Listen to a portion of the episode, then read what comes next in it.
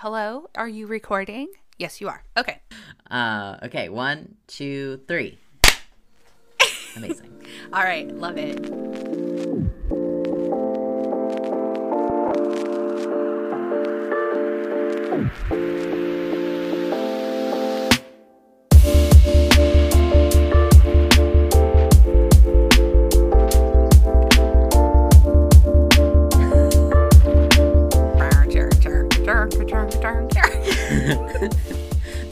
Not our intro music at all, though. Like I it know. isn't even close. No, not at all. And I listened to it, what, like how many times yesterday? And I still just can't Yeah. sing it. Like, it's not a thing. like it sounds like we're it sounds like we're uh like a western like yes. movie or something. In a- my head, we are high noon gonna duel. And, oh oh, okay. uh, I could do a different song. It'd be like bow chicka wow wow chicka wow wow. that is wow wow. not it either. I'll learn it someday. I'll learn it someday. okay, so what are we talking about today? Well, should we greet everyone? No, they don't get a greeting. We're here already. Okay. Hello, everyone. Welcome. Hi, everyone. Welcome to You Can't Be Sick on Mondays. Happy Monday, or whenever you're listening to this podcast. Um, hope you're having a great morning so far, afternoon, evening. Um, what are we talking about today? Today, we will be talking about disassociation, uh, desensitization uh, in our lives and in policing.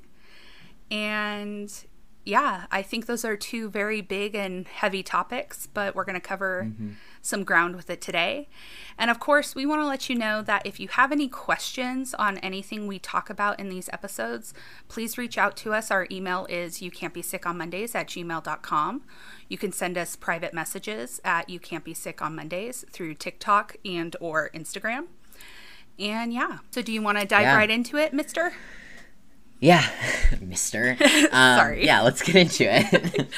um, so we we started uh, thinking about recording this podcast because I had just recently written two two articles uh, back to back about uh, t- police brutality. Um, if you don't know, I'm a writer. Um, I write news articles um, for a website called comicsands.com and um, the the articles that I write are usually either they're either viral videos or like really heavy news. Um, so or like stuff about celebrities. It's a good mix. Um, I happened to write two really disturbing articles about um, police being brutal uh, to citizens, and um, I have to like watch these videos uh, like pretty much over and over again to like get the story straight, and um, I have you know I have to quote what people are saying, and for the one that I just wrote recently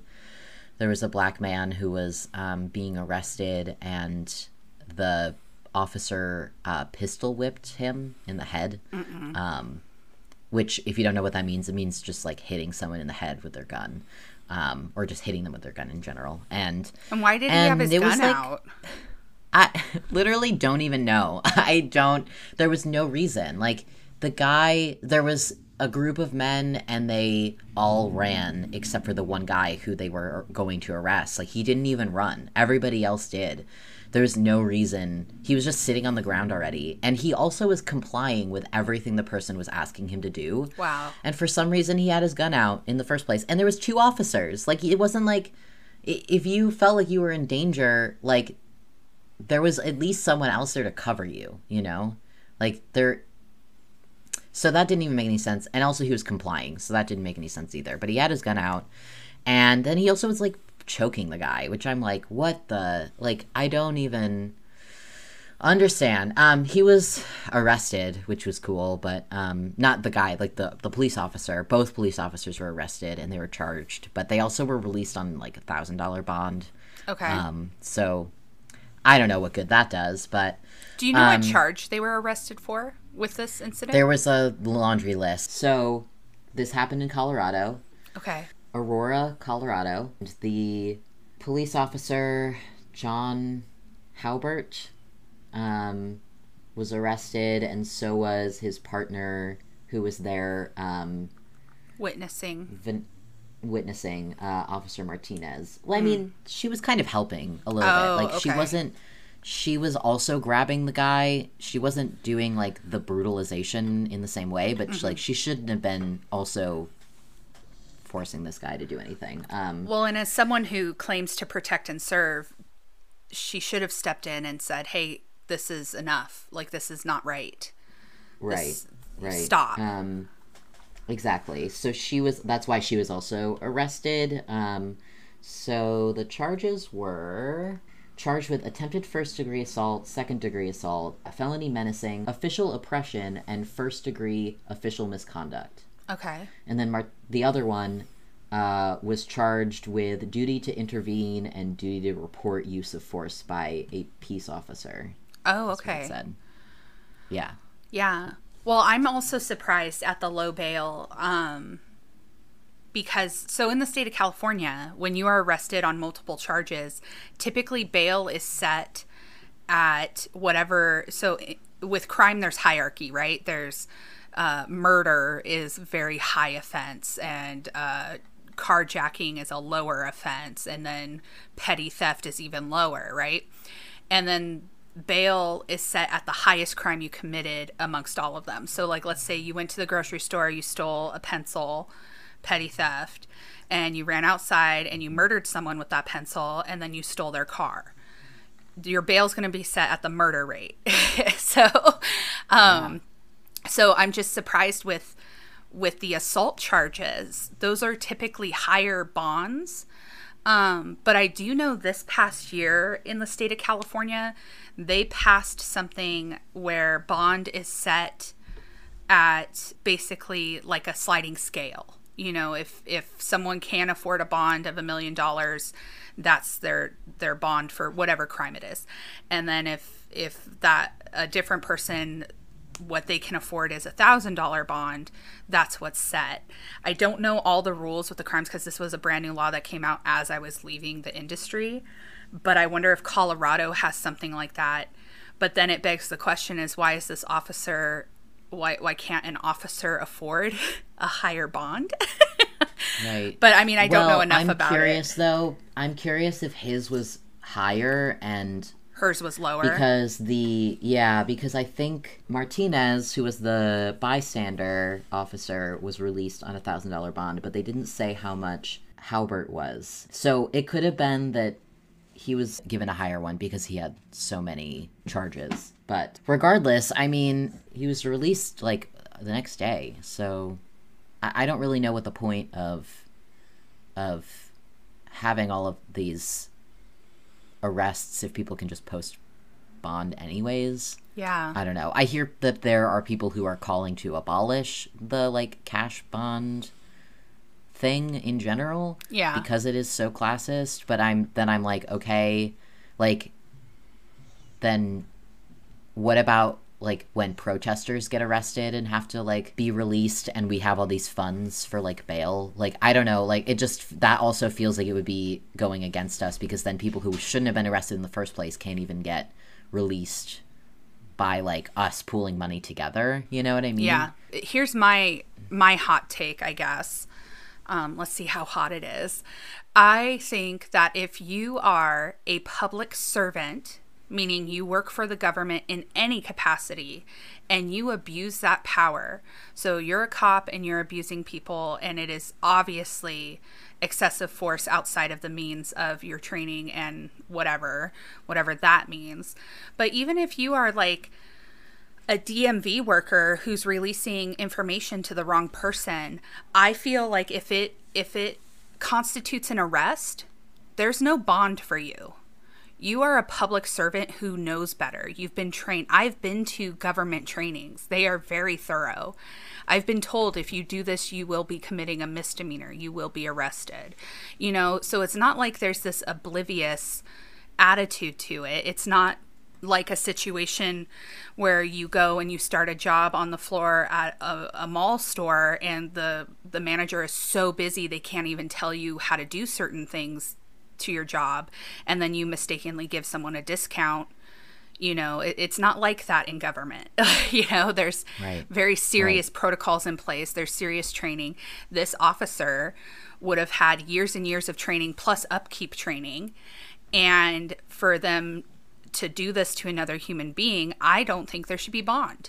Like you should Yeah. sit in a jail cell because you put people in there all the time doing your job, doing doing what you're supposed to do. And then if you do something wrong, you're released. Like no. No, no, no. Yeah. But also this guy resigned. Officer Haubert resigned. Which honestly, that feels like just evading um, I really hope responsibility. you know? Yeah. Well, and I hope this resignation doesn't constitute his if they have friends at the DA's office. You know, all the officers know the prosecutors, right? I hope it doesn't constitute Yeah. that prosecutor going, "Well, judge, he resigned from his job. He's out of that career now." So that's all the punishment that's needed. Like I'm sick of that stuff happening. Same, same. It's just such an evasion of of accountability, and I and I, I that is such. And then they get their their pension, right? They get their money, Yeah. Wouldn't they? Yeah. So you know that doesn't do literally anything. It does nothing. And like, what you know, what is stopping this person from like, literally going into some field and then just doing horrible things to people again? And like finding some other way to abuse their power, you know? Like Yeah. there's nothing stopping them from doing that. So Yeah.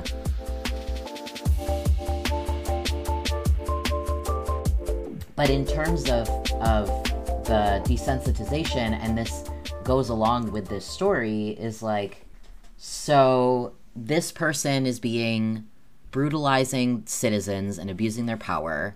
Mm-hmm. How do you get to that point where you have so little empathy and so little understanding of your surroundings and and this person is screaming some horrible things and is like pleading for his life how do you not hear that and stop and and do something? Change your behavior so that you and then how does the person who's a bystander not see and hear this happening Yeah. and also not do something? Like how are you that disconnected from yourself and your surroundings and and those around you and like just so disconnected from empathy it blows my mind You And- know, it's it's almost like they have sensory inhibition training. Like it's like they have training to desensitize themselves. And oh Yeah. is, is this a lead into our next talking point I mean it could be, but you asking those those questions is how could someone how could someone put hands on another human who says please stop you're killing me and continue, right? yeah and yeah. and then we wonder those things and we sit as normal people I, I don't want to use the word normal but as people who have empathy and people who who don't want to harm others we sit there and go how can this human being do this and the the reality is is they're trained to do it they are trained to to shut off sensory inhibition so that they can tolerate hitting another human being. You know it's it's called it's called defensive tactics but the reality is is it's the science behind it is desensit- desensitization training that helps officers stay in the fight My blood is boiling as you say this. I like literally I'm just screaming in my head, abolish the police, abolish the police. Like Yeah. I cannot Oh my god, it makes me so well and, and and as a as a person who is just an everyday citizen, I didn't even know that that existed. Like I didn't know that that was even part of the job description.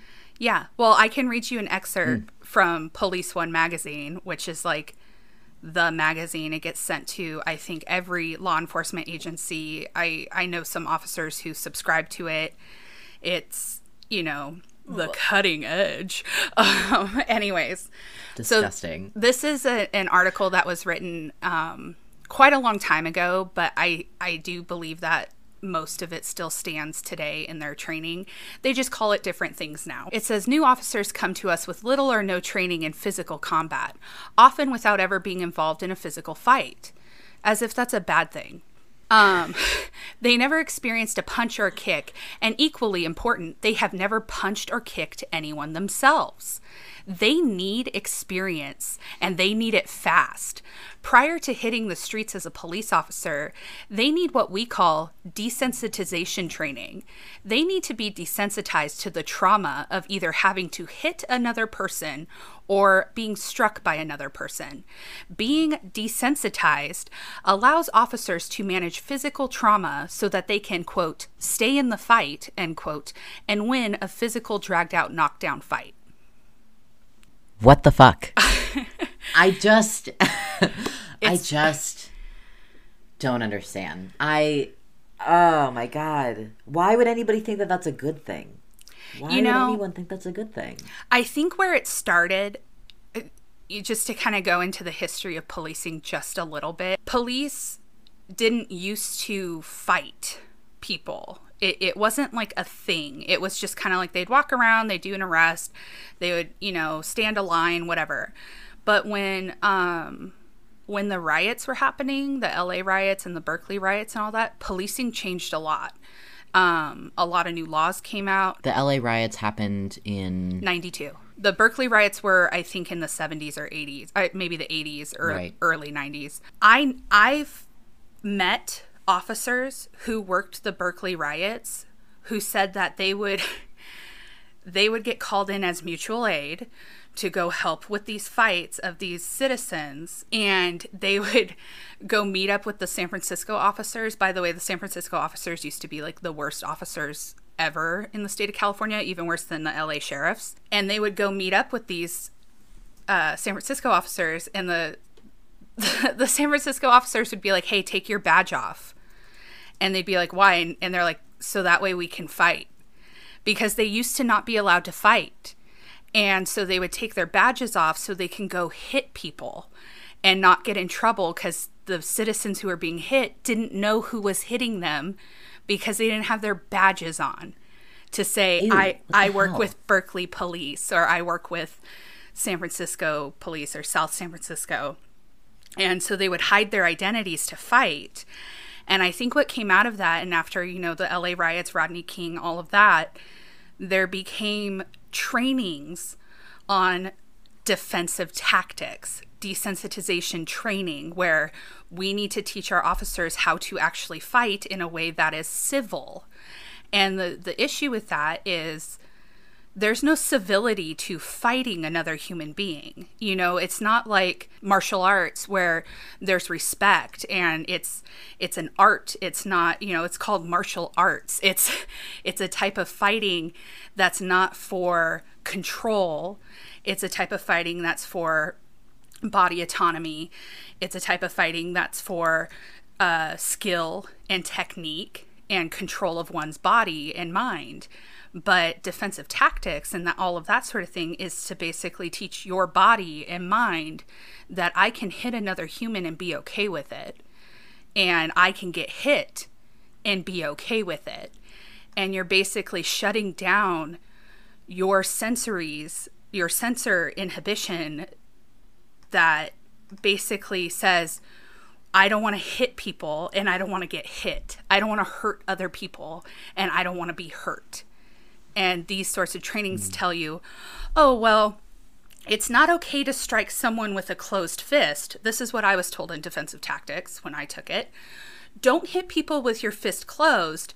Just put two two knuckles up and and hit them you know don't hit them in the face hit them in the ulna nerve if you hit them in the ulna nerve it creates pain compliance and if you do this sort of pinch here you know it, it's all about the- yeah.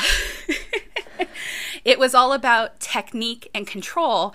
And now that i'm talking about this when i went through dtac training i didn't realize what they were doing to me you know because you're going through it re- thinking at any point in time someone's going to fight me you know because that's what they're teaching you. At any point in time someone's going to fight me and i need to be able to keep a clear head make good decisions and not hurt myself or them But the reality is is they teach you how to hurt people in a way that isn't normal you know they teach you how to how to use and pinch their nerves, how to separate their ribs, how how to get them to flip over.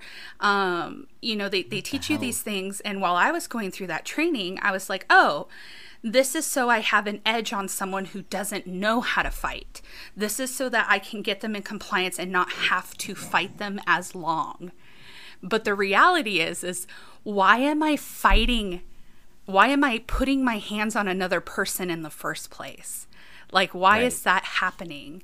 You know, I know right. there are criminals who are combative, but yeah. But why are they being combative? That's the question.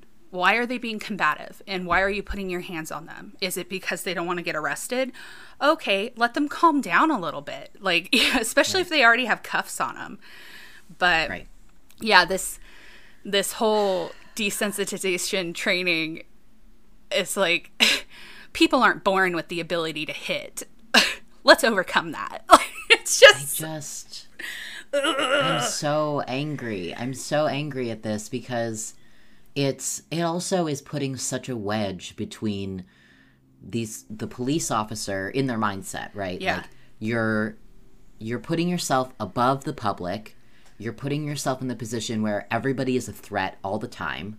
Mm-hmm. And which is not true. No, like nobody's just like it's not like every person out in the world is like ready to fight. A, well, maybe they are right now, but not every person in the world is ready to just punch a police officer in the face. Right. I mean, maybe I am right now because no. fuck that. But like, you wouldn't. no, but like.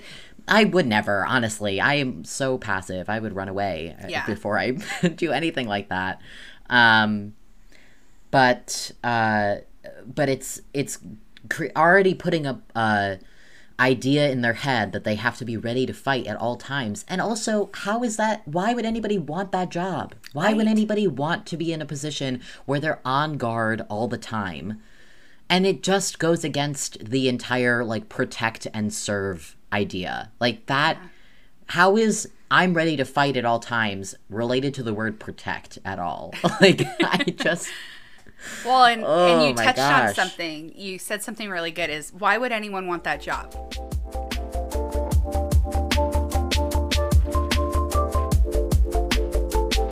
There was specifically a moment when we found out uh, the verdict of George Floyd's murderer um, a few months ago. Mm-hmm. And I was looking at the news. I was like watching it happen on like a TikTok live with someone who was who was live streaming the um, the verdict, and I was a little bit shocked, and I was also like, okay, where's the catch? Mm. Like I was waiting around for like hours after that, being like, where's the catch? Like where's where is it gonna where's the rug gonna be pulled out from under us? And something was gonna be revealed that like the verdict was incorrectly given or the something else. There was some caveat. I was like waiting for it. Yeah. And then the next day, I get assigned an article about Ma'Khia Bryant, who was a 16 year old woman who was, um, or a 16 year old girl, she's a child, who was murdered by the police. And I. I, I read about the news, you know, I got my assignment, and I just didn't feel anything. Hmm. And I think there's a moment, especially for me as a neurodivergent person, where I feel like like depths of empathy that are probably too like it's a blessing and a curse. It's like too much empathy. Um, it was so bizarre to me to feel nothing yeah. um, when I heard that, and I wanted to cry. Like I wanted to feel that and I just my brain didn't let me. It was like, "No, you've been through too much already today." And and also on top of that it was like at the same time there was a bunch of fighting for these anti-trans bills to be um, Oh, yeah. killed. You know, like there was that was the same time frame where like we the my the organization I volunteer for was about to go into um, public comment about the um, the bills in the state of Maine that were trying to be passed that were anti-trans women and girls in sports. Um, So all of that was happening at the same time, and I was just like, you know, my brain just said, "Nah, we're done for today. um, no more." And and I wrote the video. I wrote the article. I watched the video a million times so I could um, report on it correctly. And you know, out of all of the articles that I've written, that's the one that I remember the most. Oddly enough, like I, you know, I had to pull up this article to like reread what what I was writing about because I block it out after a while, but this one just hasn't gone away, even though it was the one that I think I felt the least amount of um, emotion towards, and I think I think that was because it felt so traumatic to me to also hear that it was a child, you know, Yeah. um, a child that was in a situation she never should have even been in, and the police never should have been involved in that, anyways. Um, so, all of that to be said, that the positions that a lot of people in this country are forced to to put themselves in because of the work that they have to do um, is traumatizing. And and I don't I, I don't want to brush over this and say that like you know I say we have to put ourselves through it because we're all being put in this position to to make money to survive to make it through especially during this time when um, the the money that people make is not enough to survive to begin with based on rent increases and um, the prices of, of food and and um, any other kind of bill that you might have to pay uh, is going up all the time like and we're now going to be living through these like natural disasters and because our our like world is privatized like like all of these companies are going to jack up prices for things like just all of it is traumatizing to begin with and then on top of that we're doing work that is traumatizing and that is just appalling um Yeah. and I don't have I don't have a I don't have anything like insightful or beautiful or uplifting to say about this, which I normally do. I normally have some sort of like thing of like, well, you can do this, and I just don't anymore. I, I just think this kind of ties into something we talked about a couple weeks ago when we were kind of talking about the podcast and our voice and our why. And Samson and I were talking about, you know, the more we deep dive into these things and the problems, and the more I provide insight to him on things I've been through and my friends have been through, you know, working for law enforcement and government. I I want to have some compassion for the people who are doing the job. I do not like how the job is being done. I do not like the training, the policies, the way that it um, has established um, it's re-victimizing of victims. I don't like any of it. That's why I'm on the on the side of it needs to be completely dismantled and rebuilt. And I know that's probably not an option, but I can't it's hard for me to see another way because Samson talks about writing these stories and watching these videos and experiencing, you know, complete uh, lack of emotion because of having to watch these things and see these things. Imagine being the person who's told to do that for their job and day in and day out. Like, what calls did that officer go to before he killed Ma'Khia? What calls was he experiencing? And what what was the mindset when he got there? you know? And what tools were not being provided to him and his department that killing a 16 year old girl was the option? You know, those are the things I'm asking. You know, I, I'm not a sympathizer of a murderer. I just think there are things happening to these people who take on these jobs. Like, again, why would you take this job when this is what's happening to you? This is what they're doing to your mind.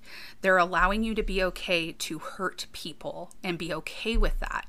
Why is that okay? And why is that a career path? Mm-hmm. A viable career path? You know, so I also don't have anything yeah. insightful or you know like a, a note to leave this on that's kind of like all right everyone let's come together and and we can do this to make it better i just think you know if you are in the career and you are experiencing call after call and disassociating from who you are as a human while you are doing your work you right. need to reevaluate your work and you need to reevaluate what's going on and that's a personal journey.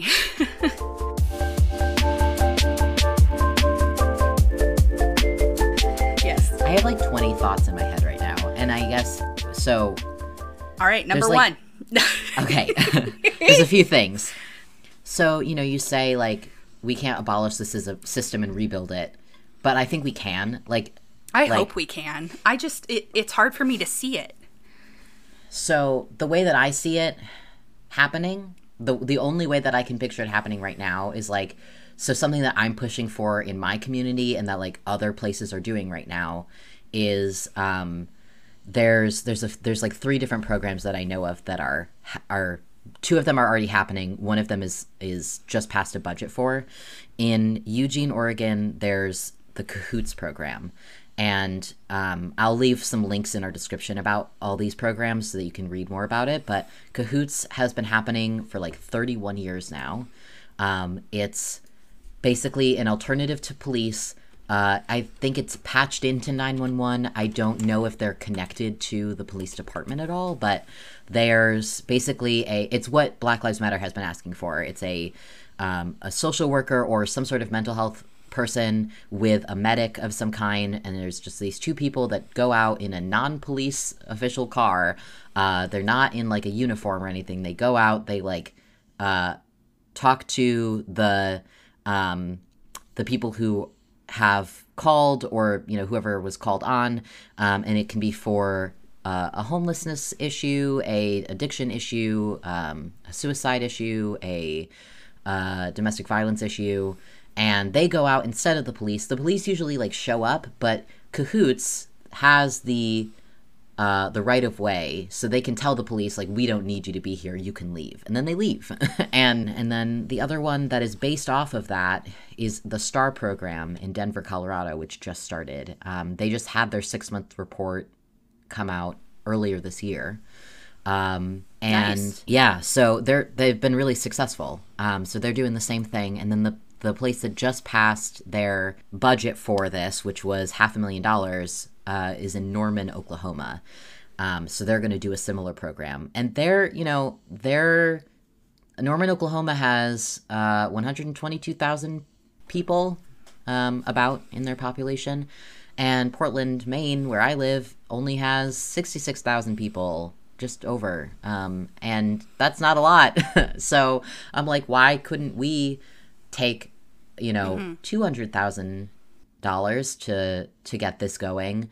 Um, you know, patch them into nine one one if if that's how we want to do it. There's also like we have a line you can call. It's two one one, and that's supposed to be uh, a helpline uh, of sorts for other issues that are not police related that you can call that like connects you to resources. So like there are other options, but like people don't know about them. Yeah. so we have the highway one know, when you're driving on the highway. It'll say like call mm-hmm. 511 or whatever for road mm-hmm. assistance or whatever. and I was like, what's yeah. that? So yeah, people, there's not a lot of information. People don't know about it. Yeah. So we will share this information in the description of our episode. So if you want more information, we'll have the links in there. Um, I did want to mention that there is a public safety uh I don't know what to call it. It's just called public safety in this city near me where it's not police and it's not firefighters. It's a combination of the two. And so I'm sitting there going, if they can train a single person to be a combination paramedic, firefighter, police officer, if they can do that, why cannot they like why can't they train a person to be a paramedic, mental health worker, police officer? Especially Right. once these term once the expectations of policing is defined better because I think what's happened Right. over the years is policing had a very um, one note, you know, we enforce the law. A law is broken, we come out, we take care of it, we're done. And it was very one note. And then it slowly morphed into this thing of like, we are community policers, we are this, we are that. And then mm-hmm. slowly they started taking on things that that aren't being they are currently not mental health workers. They are currently not social workers. And yet there are trainings to teach them in how to deal with the mentally unwell individuals in our community and to deal with these sorts of things. But I don't think that training is good. I, I don't think it's good. I don't think it's acceptable. I don't think it's based in evidence at all.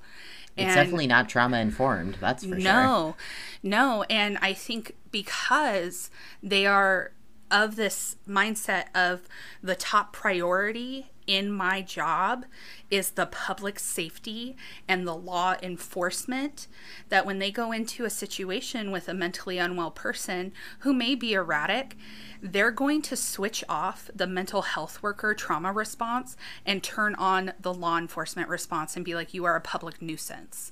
We're going to mm-hmm. arrest you. And I don't blame them for doing that. That's their training.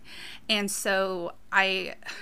I just feel like if they really can dismantle it and rebuild it in a way that is better like i i also want to see what the six month report says because i i hope it's good you know like i i want these programs to work because i Yeah. feel like that's the only way we can move forward and and especially keeping the people who are going into this job human you know maintaining their humanity i i think i think it should be a job for them not a lifestyle that's you know period Right. um, the people who who make it about their power and authority and make it about hurting others and this is an outlet for my racism this is an outlet for me to get right.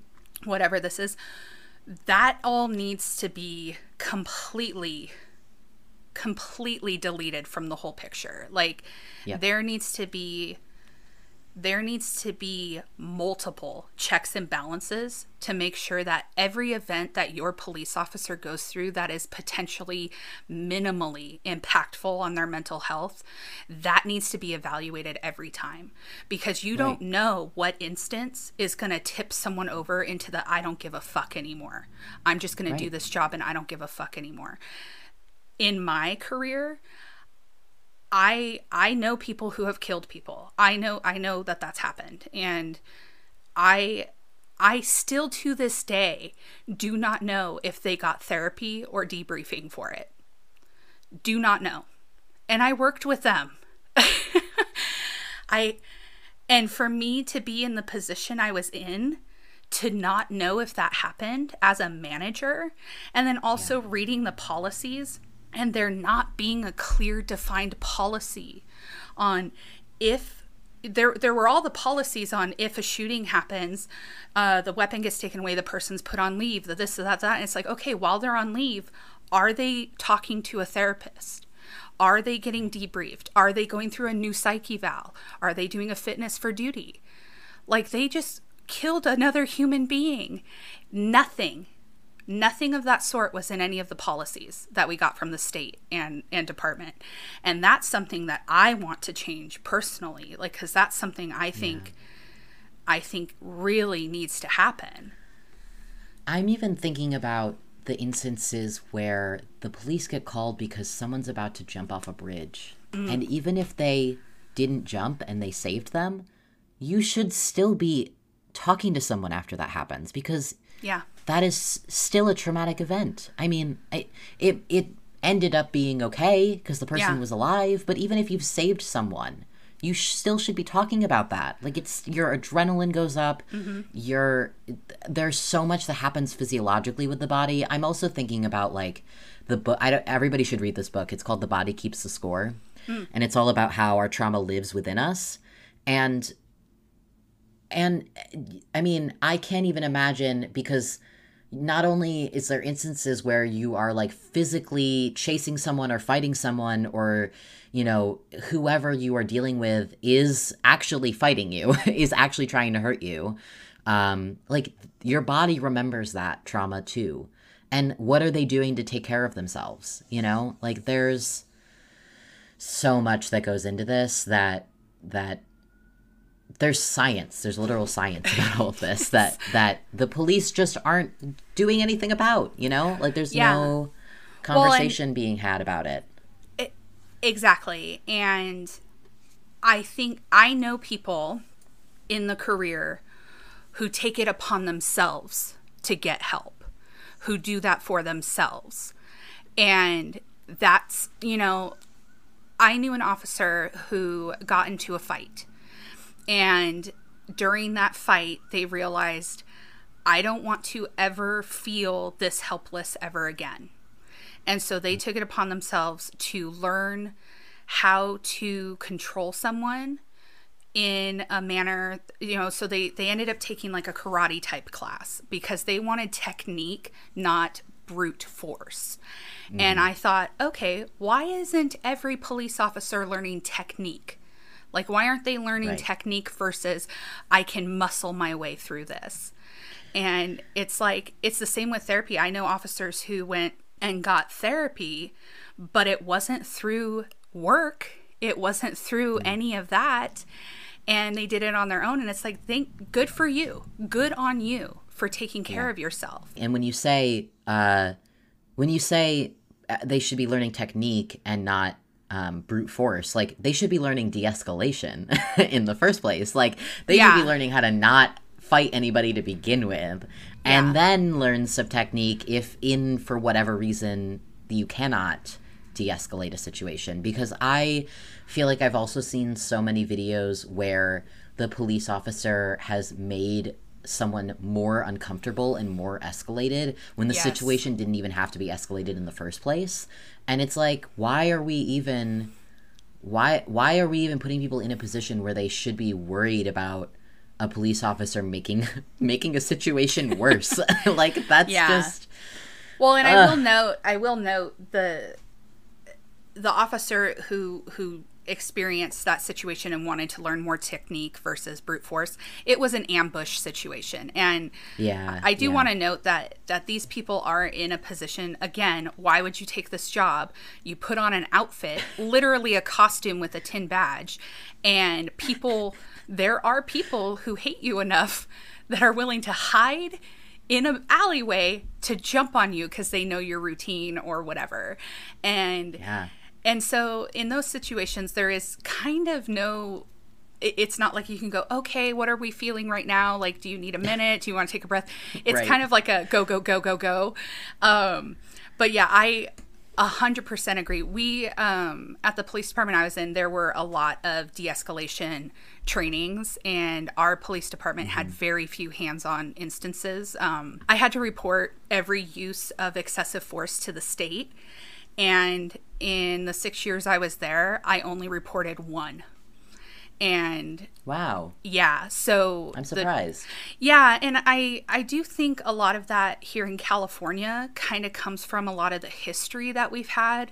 Um, the state takes it very seriously and and requires certain trainings, and de-escalation is one of the big ones because they don't want again they don't want the fights to happen. They don't want that stuff to happen.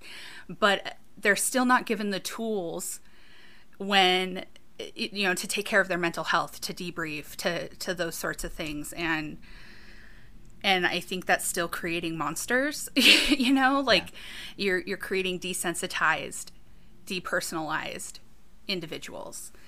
And yeah and and you're giving them a taser, a baton, and a gun, and you're saying, "Here, go handle everything for the next ten hours by yourself in a in a city of fifteen thousand people." good luck. And it's just like, it's a lose lose, right?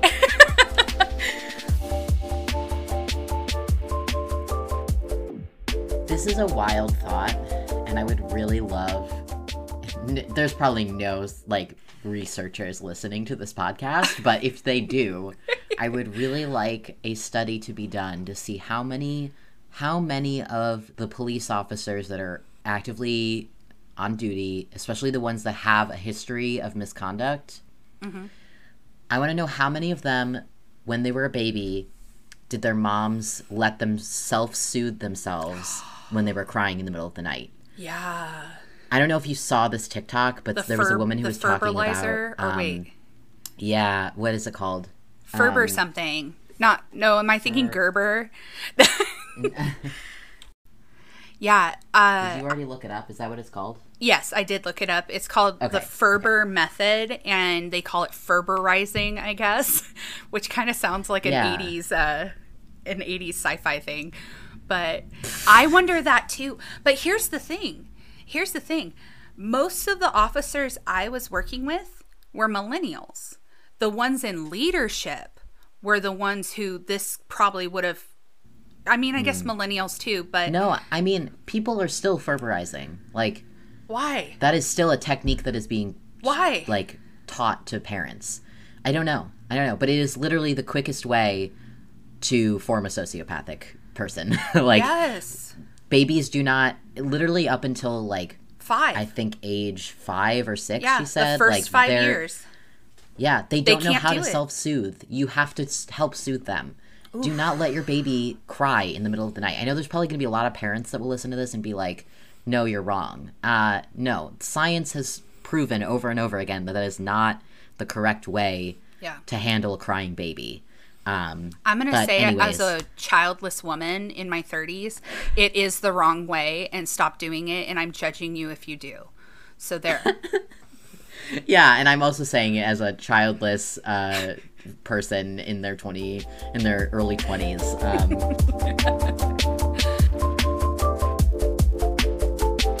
but anyway, should we? Ha- do you want to read some of those things off that list to wrap us up, and then we'll send them off? yeah. So the one I found, it talks about leaning on your loved ones, facing your feelings, prioritize self care, and be patient. Um, did you have uh, others that you would want to share too? Yeah. Um, you know, if you've been through a traumatic event and you're struggling, I I would say, um, you know, try to get as good of sleep as you can. Stay away from the news. Like, stay away because the news is just it's bad. It's uh, and it will continue to re-traumatize you. I love this one in particular. Understand there will be changes. Like, and this one is specifically talking about like disasters. Like, it destroys homes. It can, you know, um, break up families you will might not have your job you might be out of school like whatever it may be like uh, there are a lot of things that um, can happen when there is a disaster or a traumatic event of any kind where you things will be different for you and things will be different for the rest of your life. Um, and that is like a reality. Um, chemically things are changing in your brain when you go through trauma and that is changing how you will function for the rest of your life. And like so learning uh, uh, ways of coping and like ways of dealing with those things, like some of the things that you just mentioned, are like ways of coping with the trauma. Um, like that, those are things you need to really pay attention to, focus on, and like prioritize. You have to prioritize your health and your well being. Yes. Um, with someone, find a therapist, find a really good friend that's going to be willing to let you lean on them for those things. Um, Yes. with their consent, of course, or call a helpline. Honestly, like they're those people are paid to do that. And if you can't afford to go to therapy or you don't want to dump on a friend, like helplines are free. Um, I'll put a few helplines in the description for you to call. Um, if you're going through something really difficult, please reach out to someone. It's really important for your health.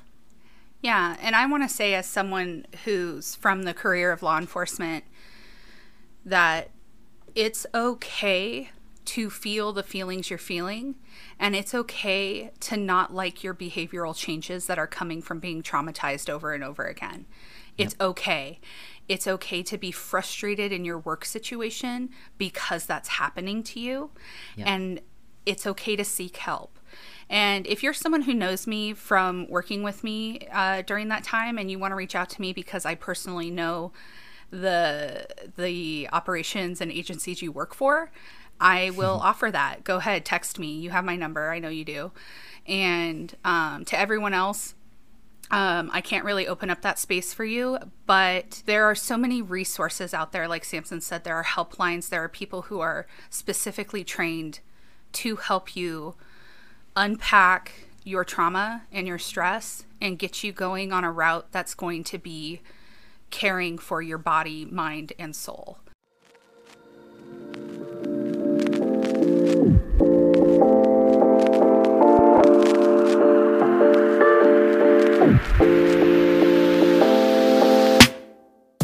Thank you so much for listening today. Um, this was a really, you know, emotional episode, but we hope that some of the coping mechanisms we just talked about and reaching out for help um, inspire you to do so and um, take care of yourself today. Uh, but also have a terrible Monday for balance and restoration in your world. Um, we hope it's terrible. Yes, and thank you for listening. Uh, please follow us on Instagram. You can't be sick on Mondays. TikTok. You can't be sick on Mondays. If you want to email us, you can't be sick on Mondays at gmail.com. Thank you so much for listening. Have a terrible Monday. We'll see you soon. Bye. Bye. Bow chicka wow wow. Chicka Oh wow my wow. gosh, no. Bad boys, bad boys. What you gonna do? Oh, Sam's in your face.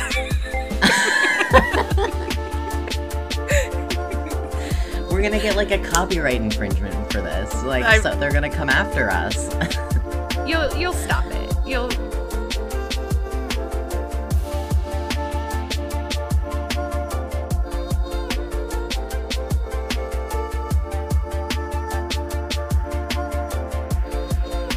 so, do you want to? Um, oh my god! Wait, sorry.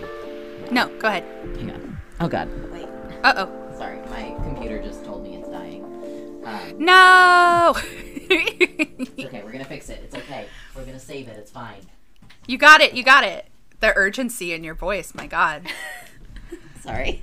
it would have been really tragic if my fu- if my computer died and we lost all that footage. That would have been horrible. Holy shit! I wasn't even thinking about that. Yeah, that's why I was panicking. In my head, I'm like, oh, don't worry, I got it all right here. Yeah, you don't. You don't got it all right here. no, I'm a, I'm not. yeah.